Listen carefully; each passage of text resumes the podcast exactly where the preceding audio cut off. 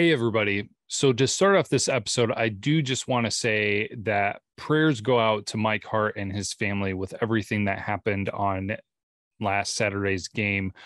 I have been hearing good news and glad to hear it, but do just pray for a speedy recovery and that everything will go well for him.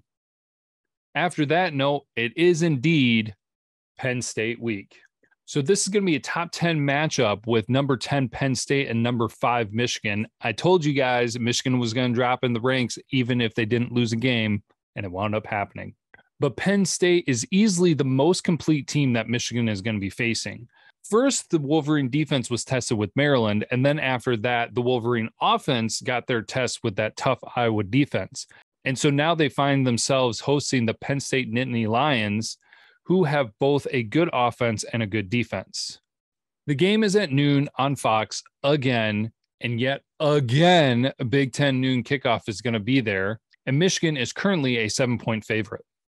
Everyone seems to keep looking at Penn State as some scary underdog to be really worried about, but I'm just not seeing it. Will they be a tough team? Sure, absolutely. They usually are but I don't think the Wolverines are really going to have a problem with them come this Saturday. Why? This is why. Who has Penn State really beaten? Have you looked at it closely?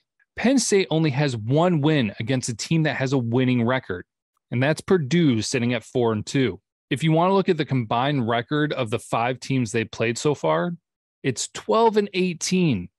And of those 12 wins for the opponents that Penn State has played, here are some of their big wins Nebraska, Bucknell, Mercer, San Jose State, FAU, Fordham, Akron, Indiana State, and FAU again. Outside of those wins, there were only three other wins by the teams that Penn State has faced. So Purdue is probably the best team that they faced off against so far sitting at four and two, and Purdue's best win is an injured Minnesota. Penn State then also played a three and three Ohio. They played Akron and FAU for what that's worth. Another three and three team they faced was Auburn. Auburn's only credible win was against Missouri, and that was a three point win. Then you come to CMU, who only has one win on the season, and that's against Bucknell.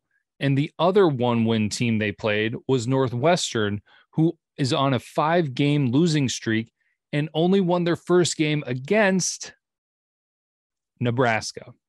Let's not just look at the surface of things. Let's go ahead and dive deeper into it. The team that Penn State has played against that currently has the highest rated defense was Purdue at 28th overall. The highest rated offense that Penn State has faced off against was Ohio, and they're currently ranked 35th. Penn State themselves are only ranked 38th for their total offense. So if we want to look at the next highest offense that the Penn State defense had to face off against, that was Purdue at 57. And this is out of 131 total teams, FYI. By the way, just for context, Michigan is 29th for total offense and fifth for total defense. If you want to do a comparison, the highest rated defense that Michigan has had to face off against was Iowa, who's ranked ninth, and then the highest rated offense was Maryland, who's ranked 26th. Both those categories rank well above the teams that Penn State has faced off against so far. I mean, I'm not the only one who's piecing this together, right? To be completely honest, Penn State does not appear to be a top 10 team to me. I know I kind of hate saying it because what's going to happen is that Michigan is most likely going to win. And then all of the media is going to jump on the bandwagon of Penn State was never good, anyways. But this time, it might be true.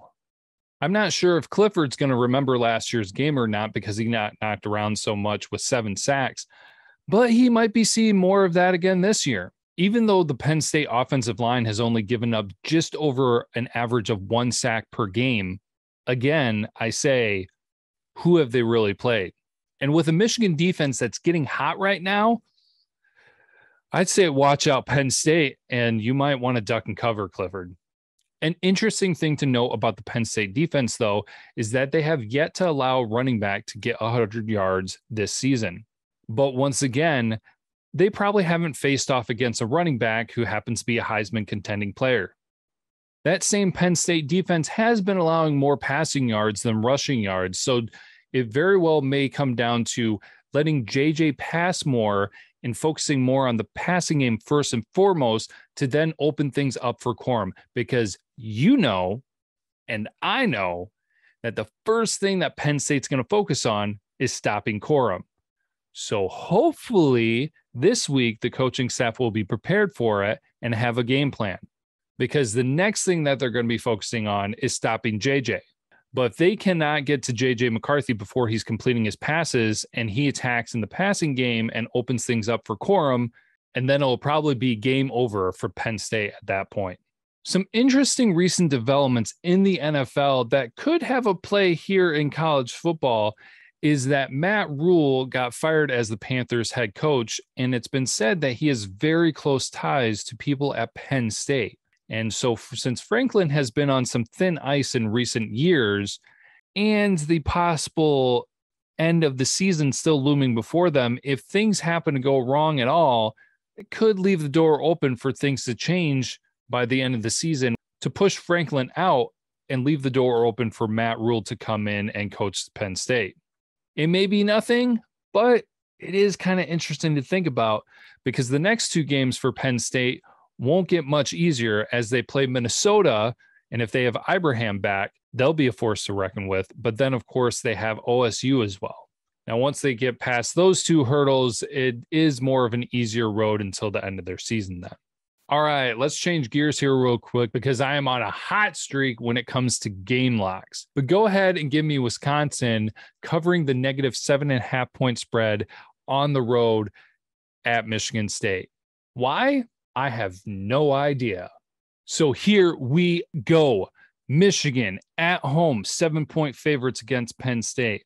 This is a Michigan team that is getting better each week, not making huge strides, but progressively getting better, very similar to last year. And I think this defense is hungry and they are going to create havoc for Clifford. And honestly, if things bounce their way, I could see turnovers, multiple turnovers happening and forcing the Penn State offense to crumble if the defense is able to get through to Clifford and shake him up during the day and not let him have much time in the pocket. Now, what I hope, I hope the offense does is pass first, run second, because we saw the struggle last week against Indiana because teams are going to focus on stopping Corum. They know JJ is capable, but they know that Michigan focuses on the run more. Michigan needs to flip the script. They need to focus on the passing to then open things up for Corum to gash the defense as he has for the past several weeks. So, pass first, run second. I think things could open wide up. I hope to see the offense have great numbers for the receivers like they did last week, spread things out. Bell, Johnson, Anthony, all of them were having great plays. The tight ends were doing great. So just spread the ball out and you can pick that defense apart slowly and steadily. So if Michigan does it right, if they really do it right and focus on the passing game and are successful at it, they can put this Penn State defense on their heels. And if they do that, they got this. They have got this. I am feeling so confident for the Wolverines this weekend. Give me Michigan 38, Penn State 20. You know what? I don't even need to do an outro for this. I am pumped and ready to go. So go blue.